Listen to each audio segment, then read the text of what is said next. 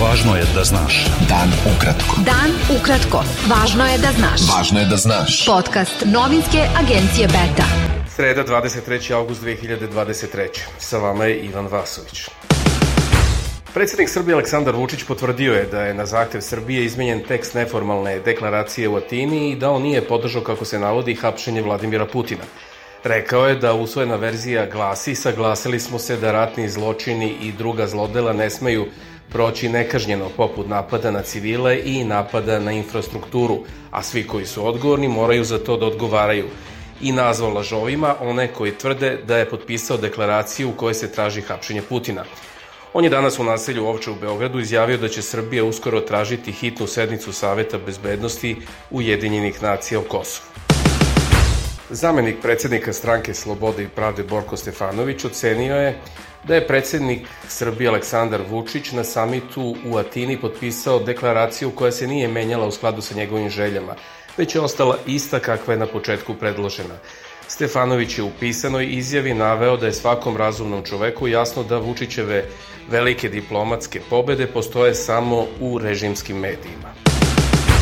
Šef poslaničke grupe Narodne stranke Stefan Jovanović izjavio je da je Narodna stranka spremna za izbore gde god, kad god i u kom god formatu da budu. Neka svako kandiduje svoju politiku narodu i neka narod odluči, rekao je on. Ministarka za evropske integracije Tanja Miščević izjavila je da je Srbija spremna za finalnu fazu procesa pristupanja EU, u kojoj se napredak meri primenom usvojenih propisa, strategije i planova i u kojoj veliki značaj imaju politička volja i podrška procesu evropskih integracija.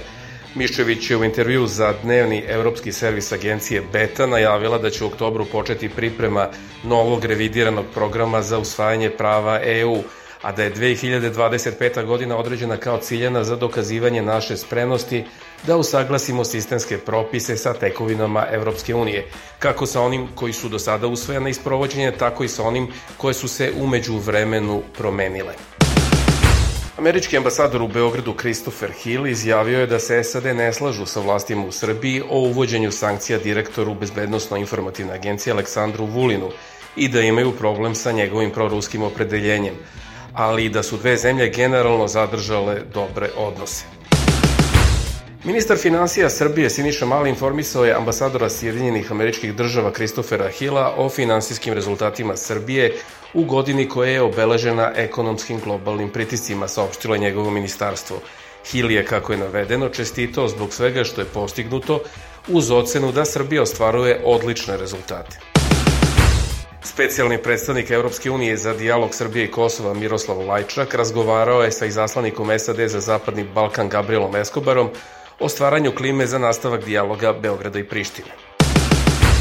Premijer Kosova Albin Kurti ocenio je na sednici vlade Kosova da je došlo do deeskalacije situacije na severu Kosova i da Kosovo poštoje sporazum iz Bratislave između zamenika premijera Besnika Bislimija i zaslanika EU za dijalog Miroslava Lajčaka.